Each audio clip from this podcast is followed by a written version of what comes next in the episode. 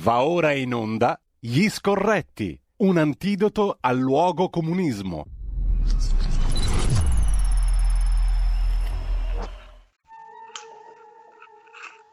Me vedi?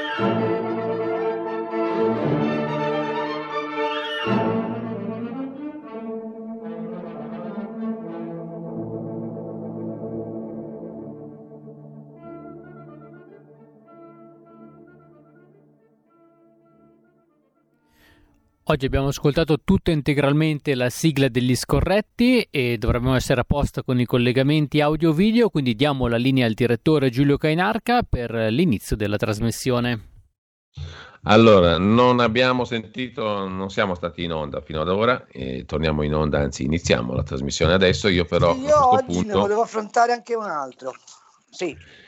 Carlo, no, no, non va bene così, dico subito alla regia che così non funziona, dobbiamo ristabilire... Dobbiamo ristabilire il collegamento via telefono ehm, e mh, altrimenti non ce, la, non ce la facciamo a fare, perdiamo tempo prezioso. Quindi ristabiliamo il collegamento telefonico con Carlo Cambi, io sospendo il mio collegamento Skype via, au- via mh, immagine video che non serve a nulla e entriamo subito, ehm, tra poco direi mandiamo il prossimo brano musicale, dico alla regia, mh, ci ricolleghiamo come si deve e mh, partiamo con la trasmissione. Tra poco.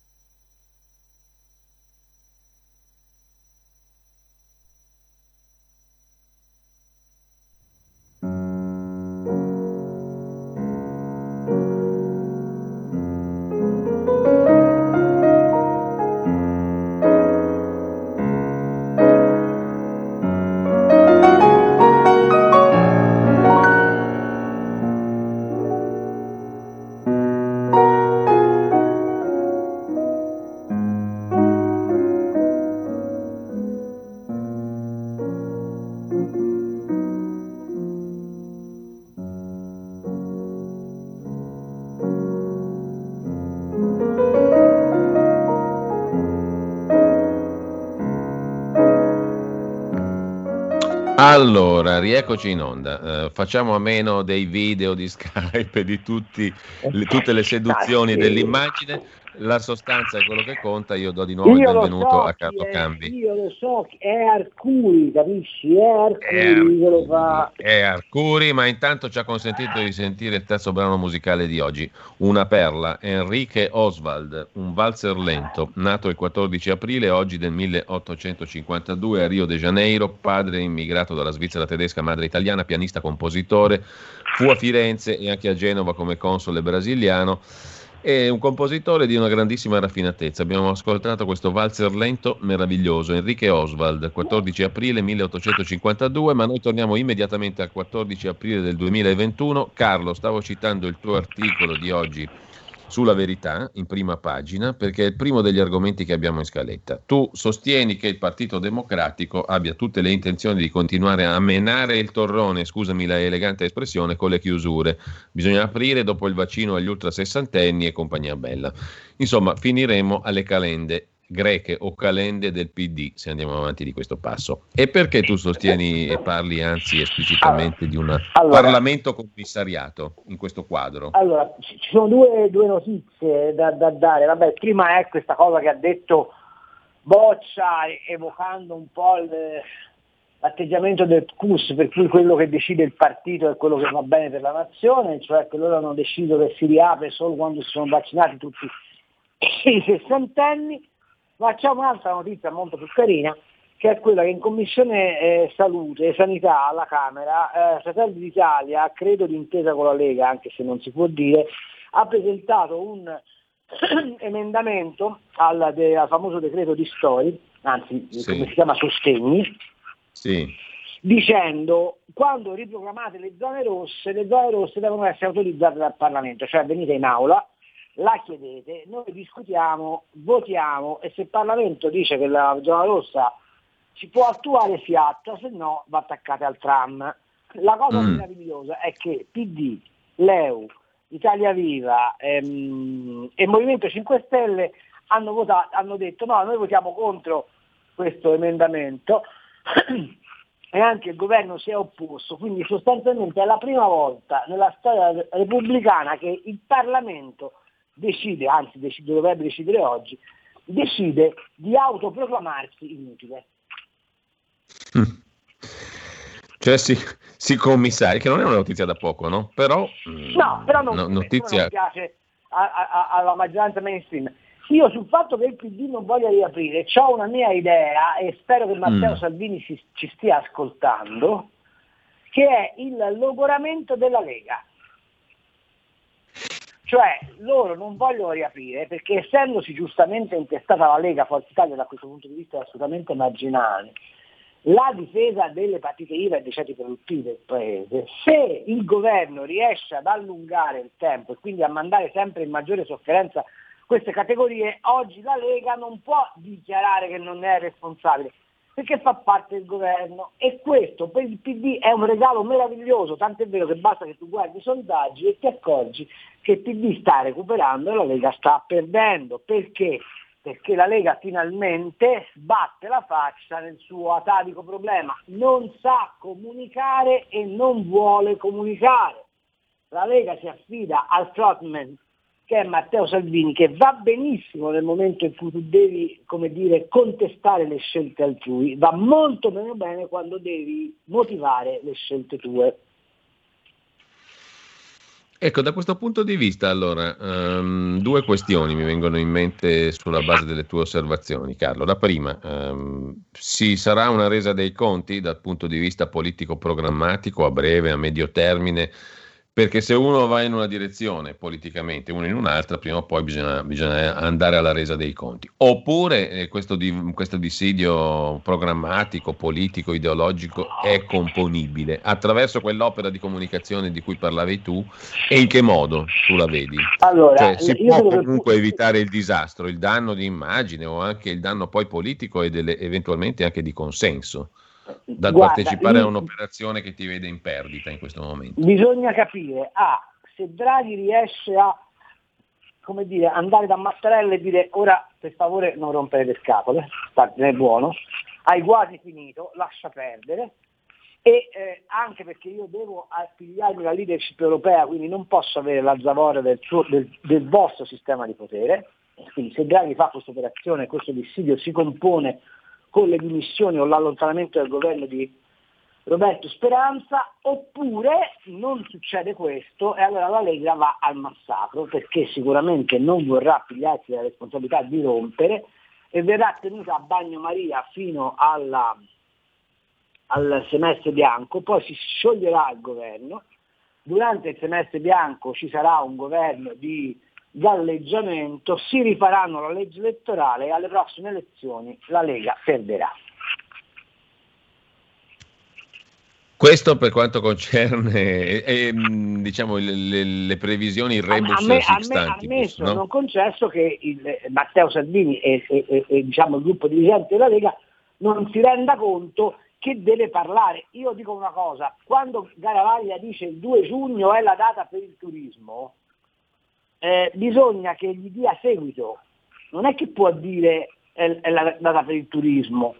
Eh, quando si dice, come ho sentito stamattina dalla Moretti, una che è probabilmente adatta, che è una bellissima signora, è anche una signora molto gradevole, ma che non ha una grande dimestichezza con l'economia, quando sento dire che si pensa di eh, ricorrere al nuovo credito eh, per le imprese in sofferenza, non rendendosi conto che a giugno scade la moratoria dell'EBA e che in Europa non si è fatto assolutamente nulla per cambiare questo e significa mettere altri debiti addosso alle imprese che a giugno finiranno per essere dichiarate insolventi e quindi cattivi pagatori e quindi soggette a fallimento. Se questo è il modo in cui intendono affrontare la crisi della parte produttiva del paese, è bene che vadano a casa.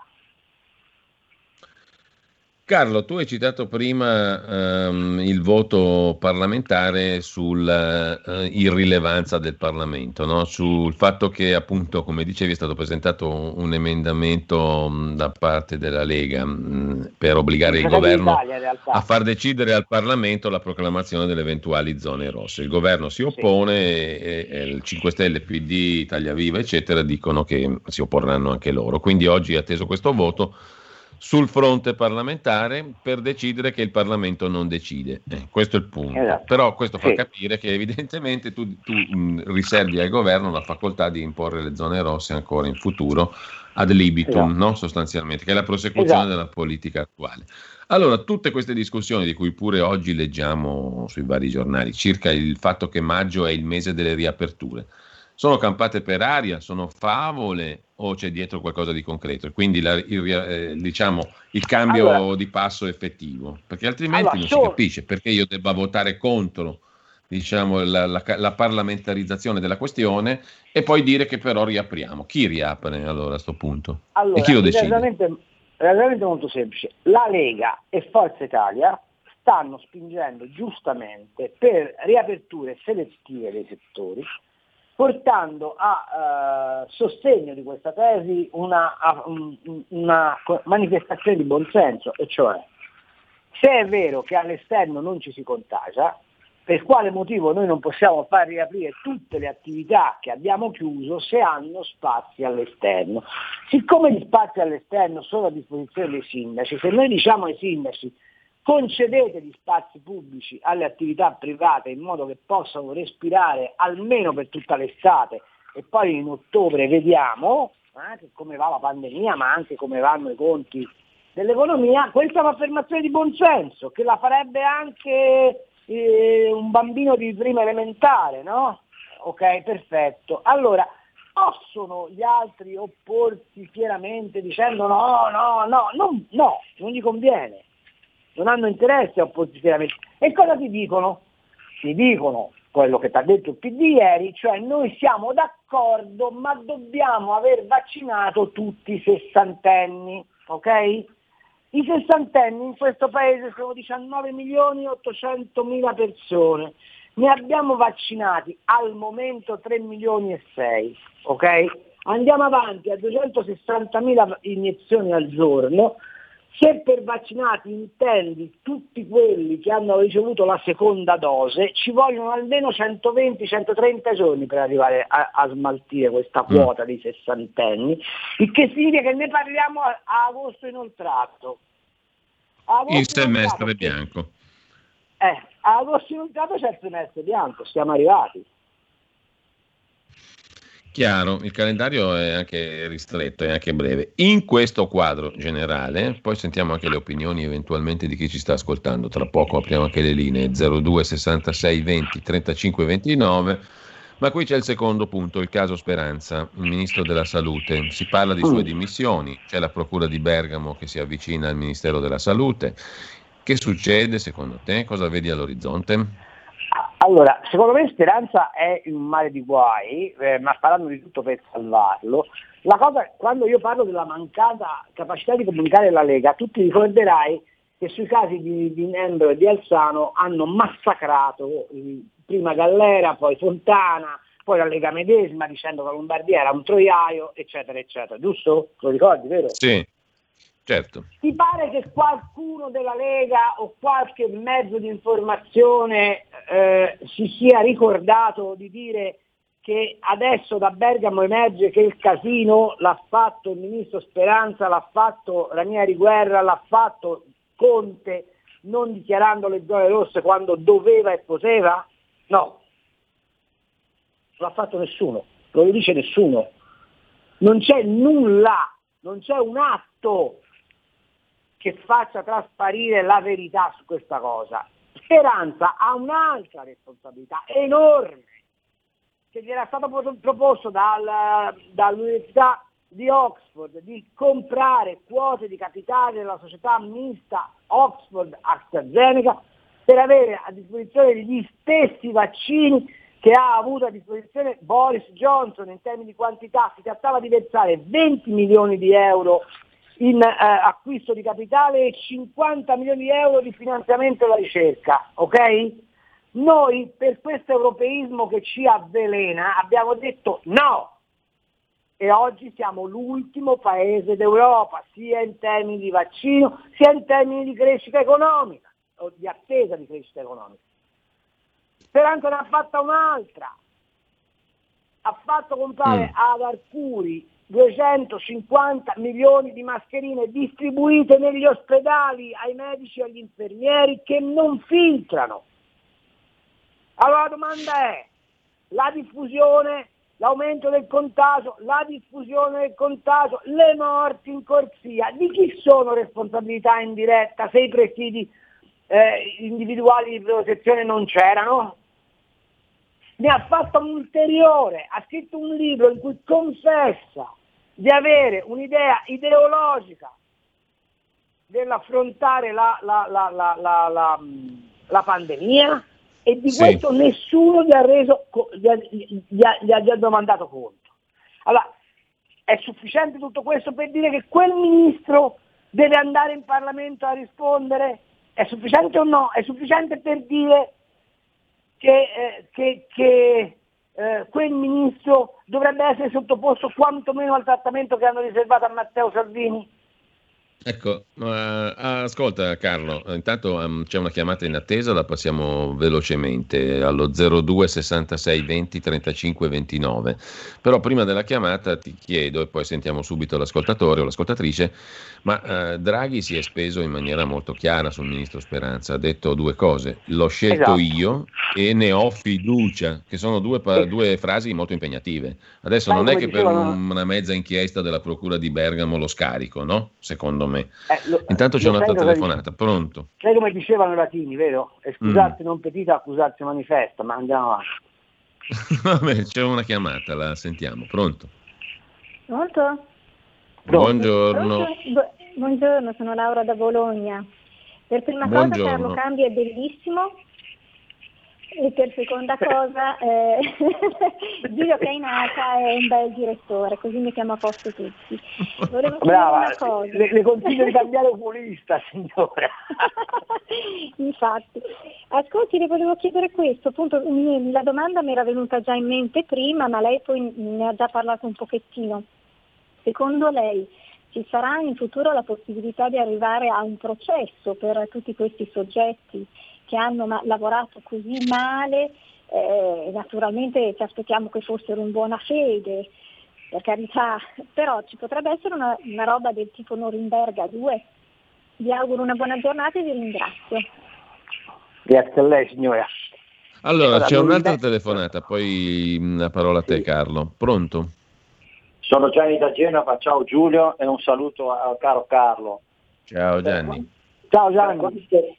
Ciao, volevo dire, per quanto riguarda appunto la questione del piano pandemico che dal 2006 non è stato fatto, sono morti migliaia e milioni di nostri anziani che sono, la nostra, sono sempre stati la nostra spina dorsale. Eh? Per quanto riguarda la questione delle mascherine, farlocche e compagnia cantante, l'importante è far andare a processo Salvini sa- domenica o sabato di nuovo a Palermo però questi gaglioffi qui che hanno creato questa situazione e che stanno distruggendo la nostra economia reale, non si fa niente. Quindi questo è il, pro- il problema, perché abbiamo il caro Mattarella che è presidente del Consiglio Superiore di qualche detto della mafia, che fa quello che vogliono tramite la Corte Costituzionale, eccetera. Se non si cambieranno le carte in tavola c'è poco da fare. Poi per quanto riguarda l'Europa, Recovery Fund, eccetera, le uniche regioni che hanno sempre fatto Recovery Fund sono state la Lombardia, l'Emilia Romagna, il Veneto e un po' il Piemonte. E poi per il resto è nebbia assoluto. E poi per quanto riguarda la questione del recovery fund, una grande bonanza che si continua sempre a perseverare nell'errore e non si fanno mai le cose semplici, perché chi fa le cose semplici è additato come uno stupido, e cioè fare i VTP e, e, e, fare una programmazione seria e lasciare lavorare i piccole imprese, gli artigiani, i ristoratori che allora, sono la... Grazie Gianni, abbiamo introdotto anche l'argomento dell'economia eh, allo stremo e anche delle rivolte che cominciano a manifestarsi, no? Mm, sì, anche tra lì, l'altro... Anche lì c'è rivolta e rivolta, no?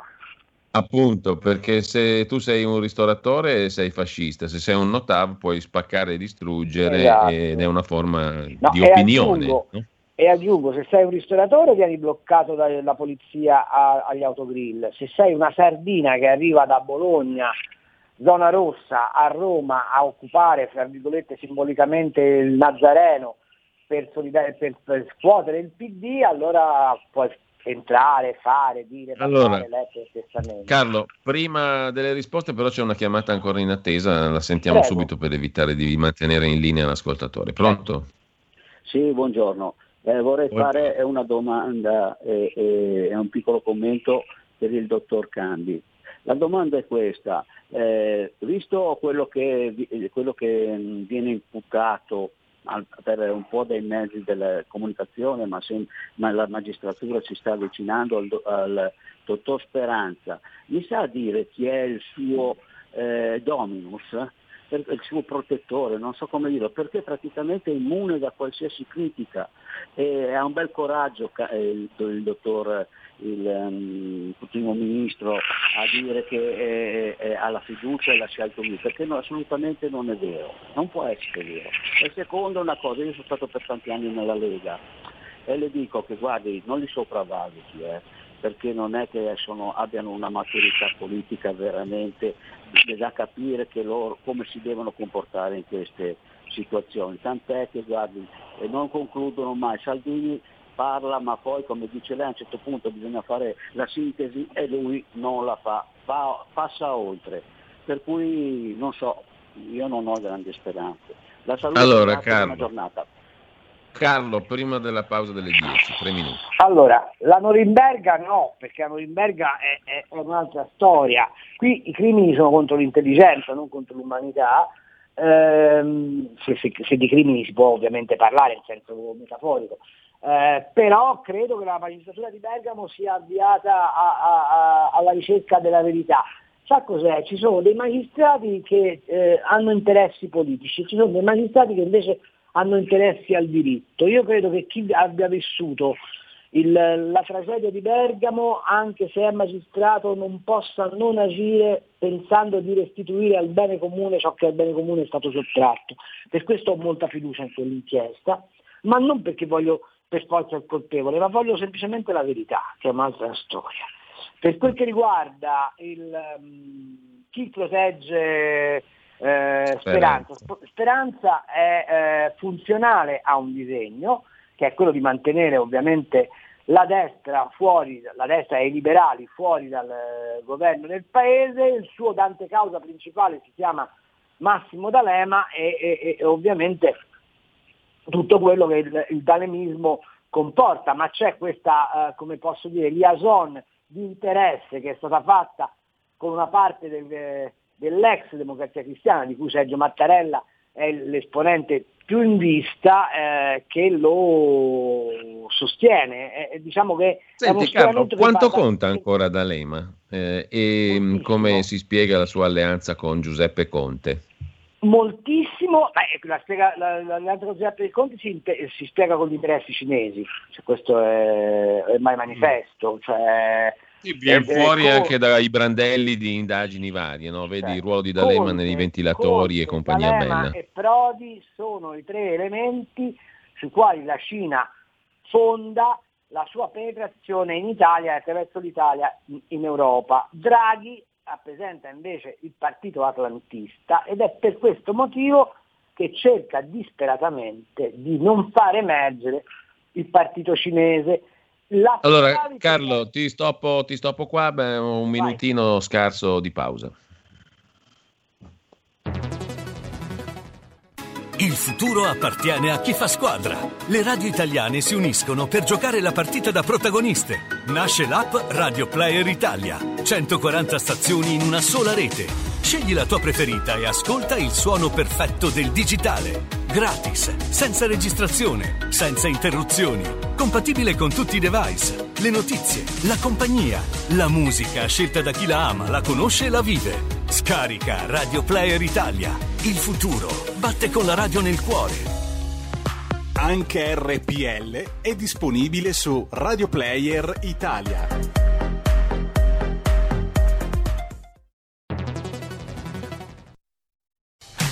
Porta con te ovunque RPL la tua radio. Scarica l'applicazione per smartphone o tablet dal tuo store o dal sito radiorpl.it. Cosa aspetti?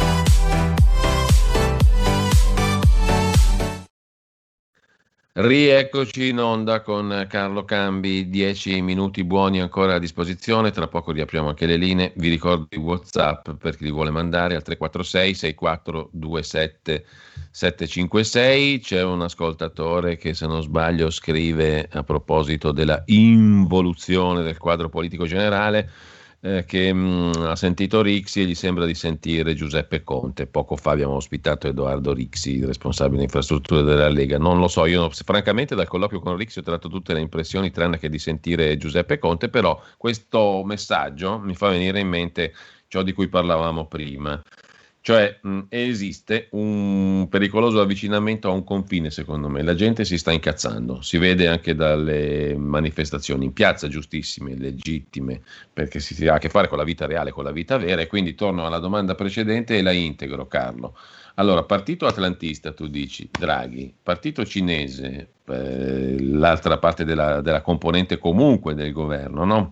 Speranza, D'Alema, Prodi, compagnia bella, in mezzo ci siamo noi, persone comuni, e anche quelli che sono scesi in piazza perché ancora più di noi hanno bisogno di lavorare, hanno bisogno di avere certezze per il futuro. Ma tra partito atlantista e partito cinese, chi è che li rappresenta gli interessi di quelli lì, che hanno bisogno, voglia e necessità di lavorare e di stare in piedi?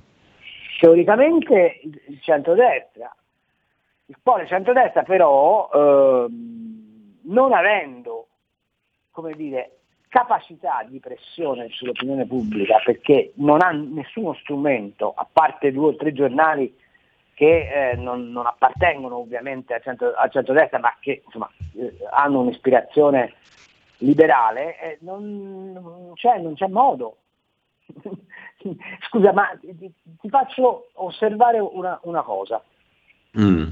Se il ministro dell'interno viene mandato a sottoprocesso dal Parlamento, ok? Sì e il pubblico ministero di quel processo per la seconda volta dice non luogo a procedere, ok? Secondo te gli organi di stampa avrebbero dovuto dare notizia di questa cosa o no? E quale rilevanza ha un magistrato che sconfessa il Parlamento che si è sostituito al giudizio della magistratura e che, e che, oltretutto ha fra le mani il caso Palamara e non ha ancora istituito una commissione di inchiesta sul CSM e sulla magistratura.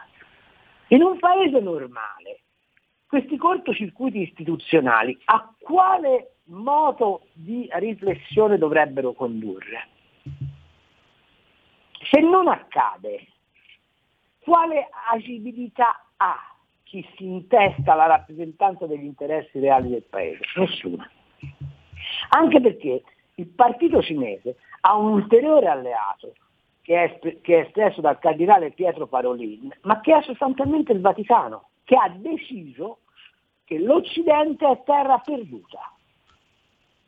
eh, faccio un'altra riflessione. Se il Mm. Papa dice che la proprietà privata è sostanzialmente un furto, secondo te, in un paese che ha ne- scritto nella Costituzione che la proprietà privata è invece un diritto primario dell'uomo, si dovrebbe sollevare o no un dibattito di tipo economico, giuridico, culturale su questo tema? O invece scorre via No, perché È scivolato proprio completamente. Io, fa- io faccio un altro ragionamento. Oggi, se compri Panorama, c'è un mio pezzo che si occupa del Green New Deal, ok? Sì. Che è stato detto dalla Deutsche Bank, quindi non da un, da un rivoluzionario, che per attuare il Green New Deal serve un'ecodittatura. Ebbene, noi oggi abbiamo il Consiglio dei Ministri che discute degli interventi da fare in rapporto al Green New Deal. Due giorni fa il TG delle 20 ci ha propinato 8 minuti 8 di eh, un servizio in cui si magnificava la carne sintetica di Bill Gates, la dieta a base di locuste, le culture idroponiche, l'abbandono della zootecnia e la necessità di nutrirsi per non offendere il pianeta. In un paese dove il complesso eh, enogastronomia, turismo, produzione agroalimentare rappresenta il 25% del PIL. E tu mi fai la domanda chi rappresenta il paese reale? Nessuno. O meglio, chi tenta di rappresentarlo conta zero. Due chiamate 02 66 20 35 29. Pronto? Sì, sono... Buongiorno. chiamo da Firenze, Buongiorno. buongiorno. Eh, dunque io, signor Cambi, dottor Cambi, sono molto avvilita stamattina a sentirla parlare così, perché tutto quello che ha detto io lo conosco perché eh, leggo anche la verità, ma il fatto che, che il centrodestra non possa comunicare perché non ha, non ha mezzi di comunicazione, tutto è in mano alla sinistra, questo, questo è veramente una cosa che fa venire male. Ieri c'è stato il blocco della 1 a Orte e non c'è stato un, un- non ho sentito un telegiornale che l'ha detto, mentre hanno fatto un servizio sulla TAV e su quelli che hanno lo- eh, buttato le, i sassi, tutto il resto contro i poliziotti. Ma come si può fare? Come si può sperare? Lei di solito è ottimista, stamattina mi avvilisce veramente perché mi rendo conto che non abbiamo possibilità. Inoltre volevo dire una cosa al- al- all'ascoltatore precedente, non mi sembra che Salvini non porti in fondo, questo poveretto va a processo, cosa deve fare di più? Grazie, buongiorno a tutti. Buongiorno a lei e l'altra telefonata, poi la parola a Carlo Cambi. Pronto? Pronto? Buongiorno. Eh, ciao, sono Clara da Rovereto. Io invece sono strafelice di sentire Carlo, ma strafelice. E volevo dire una cosa, che per me è come guardare un film eh, che ormai ci costringono a guardare da un anno e mezzo. Il primo tempo, il secondo tempo, poi si ritorna al primo, cambia qualche attore, forse nel frattempo è cambiato regista, ma il film è sempre quello. Alla fine questo film andrà a Venezia e vincerà l'Oscar per il fallimento totale del cast e tutti gli attori verranno presi a fischi o a marce e verrà bruciata la pellicola. L'unico che si salverà forse è Salvini. Ciao! Ciao Carlo!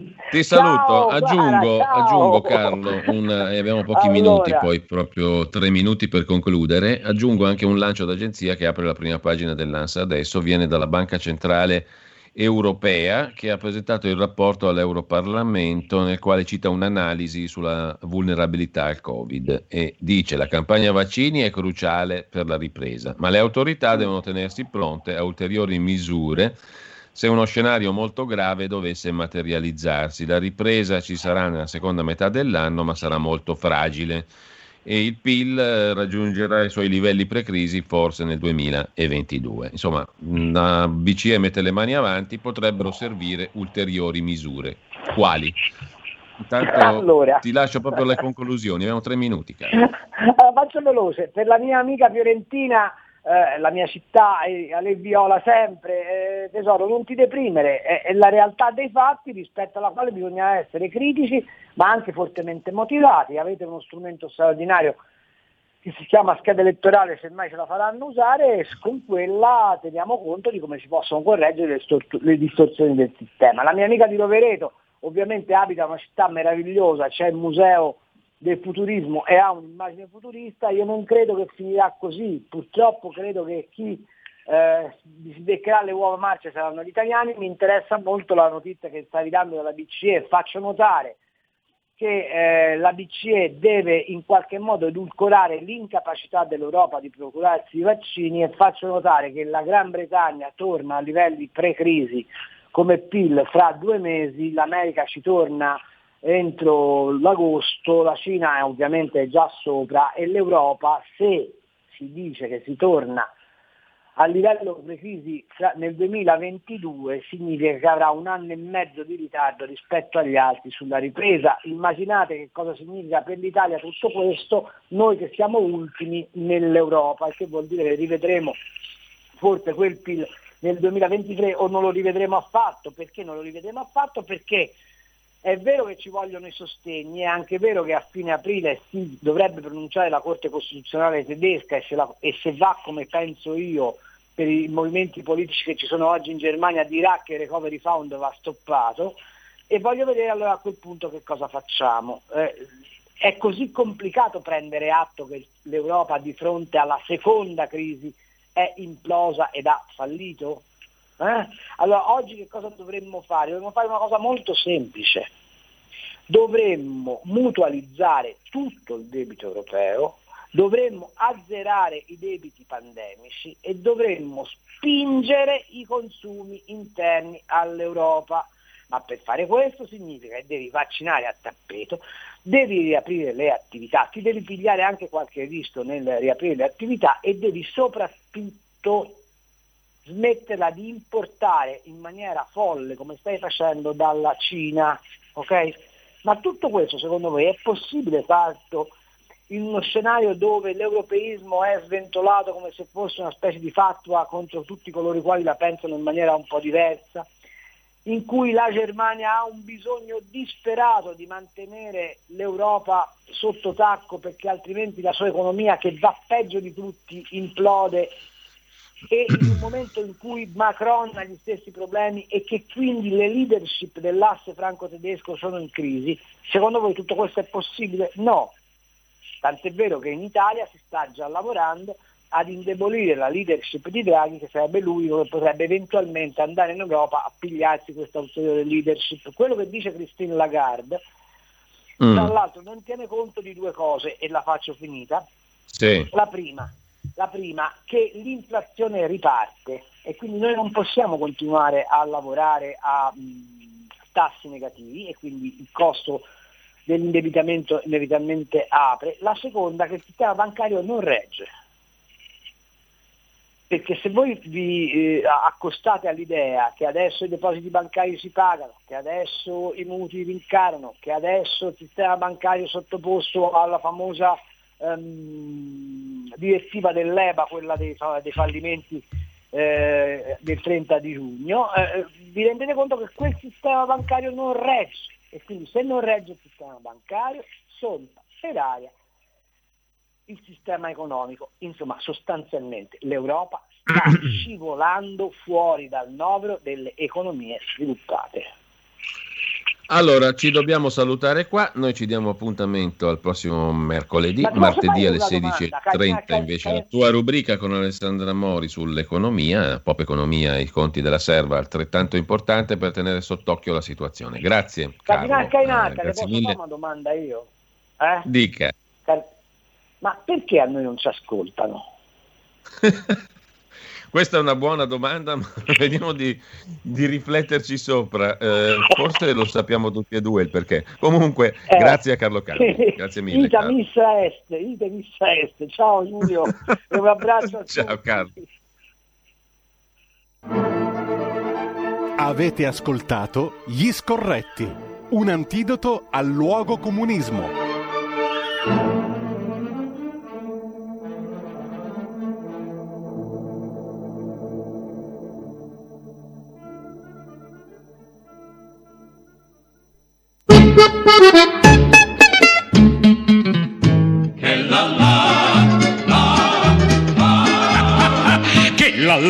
Che la la, mo va dicendo che me volla sa. Se crede che me faccio sangamare, se crede che impazzisco e poi me sparo. Che la la, che la la, non sape che piacere che me fa. Me ne piglie una più bella e zitella resterà. Che la la,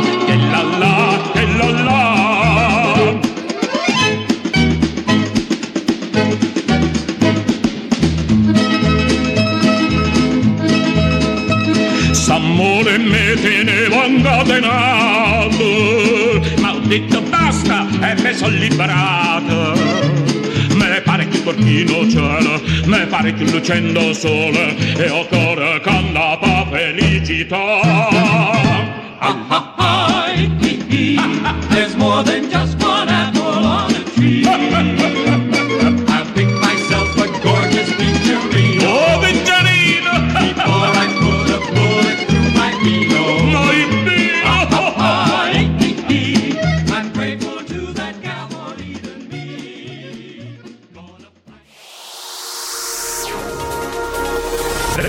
Exclusive Dance Chart. Exclusive Dance Chart. Ciao belli, sono Max Martinelli. Con la DJ Isabi vi aspetto su RPL per farvi fare tanti saltelli con la Exclusive Dance Chart, la classifica dance nazionale. Dalle 23 il sabato, se avete voglia di dance, vi aspetto su RPL con la Exclusive Dance Chart. Tanti saltelli con la B e il Martinelli su RPL. Exclusive Dance Chart. Va ora in onda dopo la rassegna stampa. Le note a margine politicamente scorrette di Daniele Capezzone. Flash sul brano musicale, flash sul brano musicale che abbiamo ascoltato, che la la, celeberrima, ehm, fu interpretata per la prima volta da Teddy Reno, cavallo di battaglia di Carosone e Aurelio Fierro, interpretata da Salvatore Baccaloni, che nasce a Roma oggi, 14 aprile 1900, muore a New York nel 69. Fu un basso da opera lirica e una star del teatro Metropolitan di New York per i nostri compleanni in musica, Salvatore Baccaloni. E intanto io do il benvenuto e il buongiorno, come tutti i giorni, mh, sulle note musicali mh, a mh, Daniele Capezzone che ci aiuta ad ascoltare la musica del giorno, quella suonata dai mezzi di informazione, dalla rassegna stampa. Buongiorno Daniele e grazie per Ciao, essere con noi naturalmente. Buongiorno. Allora, ti sentiamo un po' così, spero che la il collegamento telefonico sia buono. Eh, intanto, mh, Daniele, dicevamo a proposito dei fatti del giorno, in primo piano c'è ancora la questione del Ministero della Salute, del Ministro Speranza, degli scandali, eh, delle inchieste delle quali sta dando conto in maniera mirabile, come sempre devo dire, il quotidiano La Verità, il quotidiano per cui tu scrivi. C'è un altro tuo articolo che affronta un altro tema, ne parliamo tra poco. Intanto però Oggi titola La verità in apertura col pezzo del direttore Belpietro, Speranza è l'ultimo a cadere. Ma cade e poi è meritevole di caduta dal punto di vista politico ma dal punto di vista anche di quello che emerge dalle indagini. Che idea ti sei fatto di questa storia del report, del resoconto dell'Organizzazione Mondiale della Sanità, del caso Ranieri Guerra che sta toccando anche il Ministro Speranza e il Ministero della Salute e dell'importanza o meno di questo report? La verità ne ha parlato dettagliatamente in queste settimane e mesi, no?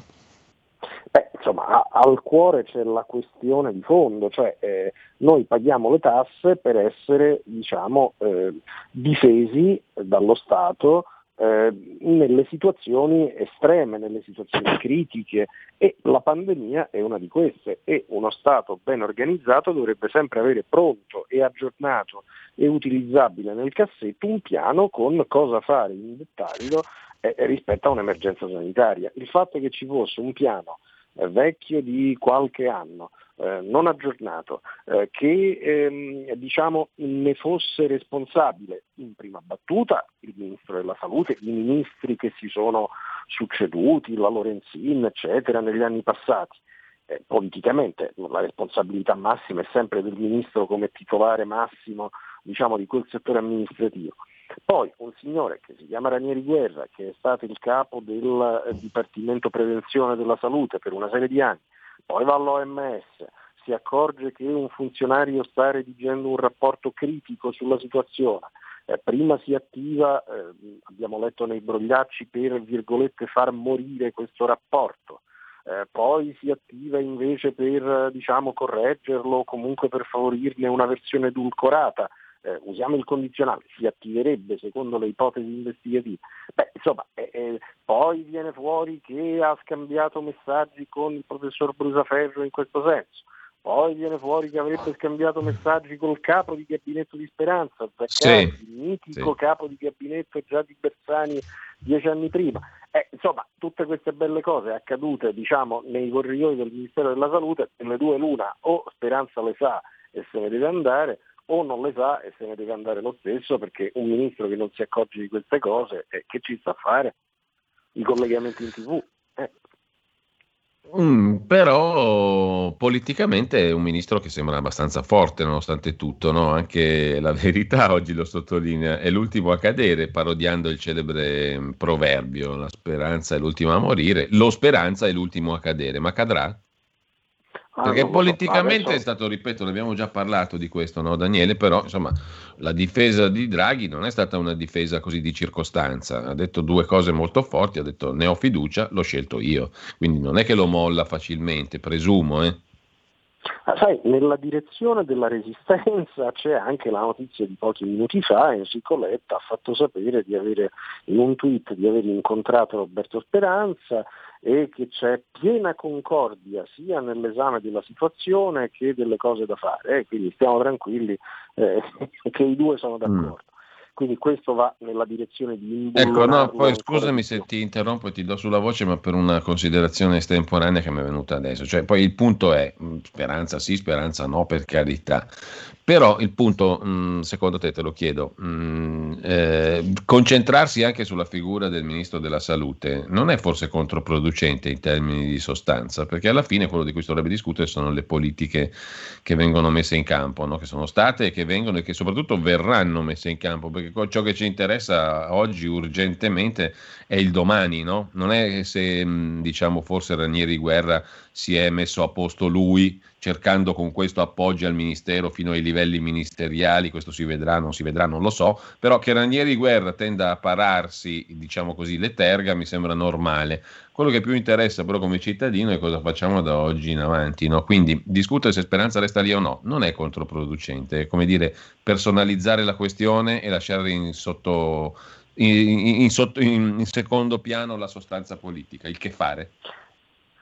Eh sì, da un lato sì, hai ragione da vendere, dall'altro è pur vero che lui ormai rappresenta di per sé una linea politica, cioè la sua stessa permanenza ai noi è una linea politica. E il grave errore, inutile girarci intorno, è avvenuto nella filiera Quirinale Palazzo Chigi con la decisione di confermarlo, perché eh, era purtroppo impensabile che confermando Speranza, Speranza diventasse improvvisamente quello che non è, cioè un liberale eh, fautore dell'economia di mercato e della riapertura del paese.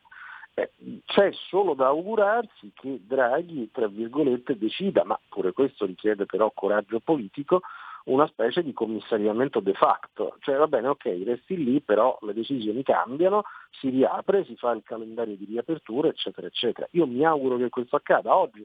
Sui giornali qualche piccolo segnale nella direzione di una accelerazione del piano di riaperture c'è. Lo stesso Mm. fatto che proprio nel tweet che evocavo un istante fa, eh, per molti versi preoccupante di Letta eh, eh, che parla del suo incontro con Speranza, si evochino le riaperture in sicurezza, come dicono loro, fa pensare che perfino questi cerchino di intestarsi un cambio di fase. Eh, eh, speriamo sia così, cioè che almeno il cambio di fase ci sia, intendo. Allora, Daniele, oggi c'è un tuo pezzo molto chiaro e limpido, direi come al solito, se non sembrassi un, un encomiasta, ma lo dico da lettore semplicemente, un pezzo molto chiaro che ci fa capire piuttosto bene quali sono i confini e eh, la portata eh, del nuovo piano del governo per venire incontro al mondo produttivo, no? i famosi ristori e la creazione di un'altra base da, di deficit nella quale pescare per eh, sostenere le attività economiche da 40 miliardi. Ecco, in definitiva, non sto a riassumere il tuo pezzo, gli ascoltatrici e ascoltatori lo possono leggere sulla verità in dettaglio, tu diciamo scansioni nel tempo la portata di questi interventi, in tre tappe sostanzialmente, ma um, in queste tre tappe alla fine c'è del nuovo, c'è del positivo per coloro che sono scesi in piazza in questi giorni, per esempio, manifestando la necessità di ripartire. A mio avviso il segnale per la mezza Italia che vuole ripartire ci sarà solo con le riaperture, cioè, il sostegno più efficace è quello, inutile girarci intorno. Per il resto ci possono essere un po' di segnali politici. Allora, oggi mm. o domani o dopodomani, realisticamente entro venerdì, il governo decide il nuovo scostamento di bilancio e chiede l'autorizzazione al Parlamento, dopodiché mm. qualcosina, ma poco, ma saranno essenzialmente segnali, eh, entrerà come emendamento al vecchio decreto sostegni, il grosso sarà fatto nel nuovo decreto sostegni in cui una parte è tra virgolette già scritta, cioè sarà la fotocopia del precedente, altri 10-12 miliardi divisi per 3 milioni di percettori, però è, è pochino, sono 4 mila euro a testa. Altre misure vanno anche nella direzione giusta, io spero lo facciano, cioè eh, l'allungamento dei prestiti con garanzia pubblica decisi un anno fa, eh, un'ulteriore moratoria dei mutui, la sospensione della TOSAP, della tassa sull'occupazione di suolo pubblico, ehm, eh, la cedolare secca per le locazioni commerciali. Eh, bene, l'elenco è giusto, i titoli sono giusti, eh, speriamo che però anche lo svolgimento avvenga presto e bene accanto alle riaperture, perché altrimenti mh, francamente non riesco a capire di che cosa stiamo parlando. month. Daniele, abbiamo poco tempo prima di salutarci, ma un paio di questioni te le volevo chiedere uscendo dal panorama politico strettamente domestico. Eh, il ruolo di Erdogan in Libia. Mm, io ho interpretato diciamo, l'incontro tra il premier libico e il presidente turco come sostanzialmente un ribadire che chi conta lì non è l'Italia, al di là della visita precedente di Draghi in Libia.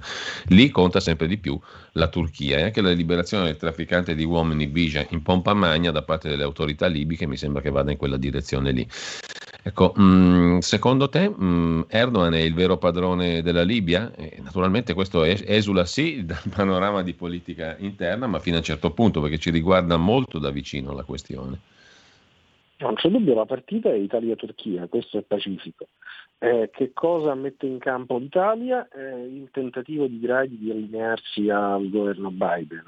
Eh, che cosa mette in campo Erdogan? per un verso il suo peso eh, sul posto, uno, eh, due, l'operazione che sta cercando di fare col nuovo canale di Istanbul che mh, potrebbe, è tutta una cosa complicata, potrebbe diciamo così essere sottratto alle vecchie convenzioni marittime quindi eh, consentire maggiore accesso alle navi americane sia commerciali che militari tre eh, il suo peso in una serie di partite eh, dall'Ucraina ad altre eccetera. E, e, naturalmente è, è, un membro della Nato, è un membro della Nato scomodissimo per la linea diciamo, eh, neo-ottomana che sta perseguendo, si tratta di capire se Biden A riuscirà a piegarlo, B se invece si piegherà lui o C, come è anche possibile, se invece cerchi una specie di compromesso, e cioè un po' di eh, divisione degli spazi in Libia tra noi e i turchi e un po' di accomodamenti su altri teatri. E, e da qui si percepirà la forza o la debolezza di Biden. Eh, dire, le speranze. L'ultima cosa, eh, prego, prego, scusami. No, finito. Eh, no, c'è stato qualche disturbo audio. No, è l'ultima cosa su cui ti volevo chiedere un'opinione, una valutazione, Daniele, ha a che fare con un'altra notizia di stamani. La quotazione eh, a Wall Street in borsa di Coinbase, la piattaforma per eh, la negoziazione delle cosiddette criptovalute tipo mh, Bitcoin, giusto appunto, con il mondo della finanza ufficiale tradizionale che dà il benvenuto um, a questo nuovo pianeta. È un nuovo pianeta pericoloso secondo te o, o no? Perché mi sembra un altro passo nel mondo del virtuale, per così dire. Abbiamo tanto criticato la finanza lontana dal mondo produttivo, non mi pare che le cose vadano diversamente o sbaglio? Ma sai, è una realtà misteriosa, nel senso che ci sono persone, personalità autorevoli, una per tutti Paolo Savona, che da anni ammoniscono eh, dicendo oddio c'è un pericolo, eccetera. Altri mm. eh, che pure ammoniscono, e sono argomenti che io non voglio sottovalutare, eh, dicono ma eh, attenzione, ehm, il terrorismo, il crimine organizzato, ehm, realtà opache possono diciamo, avvalersi anche di questi strumenti, eccetera. Io confesso però sono invece più mh, diciamo, fiducioso, nel senso che avere dei meccanismi, perché su questo sono basati anche i loro algoritmi, che non consentano per così dire interferenze esterne e aprano concorrenza rispetto diciamo, alla finanza tradizionale o alle banche centrali o al meccanismo diciamo, eh, storicamente conosciuto di creazione e gestione di moneta, eh, a me sembra un'opportunità da considerare. Secondo me il mondo della finanza tradizionale, anziché A respingere come ha fatto finora o B cercare di catturare come sta facendo adesso, dovrebbe imparare e mutuare qualcosa da quelle esperienze. Bene, grazie mille allora Daniele Capezzone, buona giornata e mm, buon lavoro Daniele, a domani. A te direttore, a domani, ciao.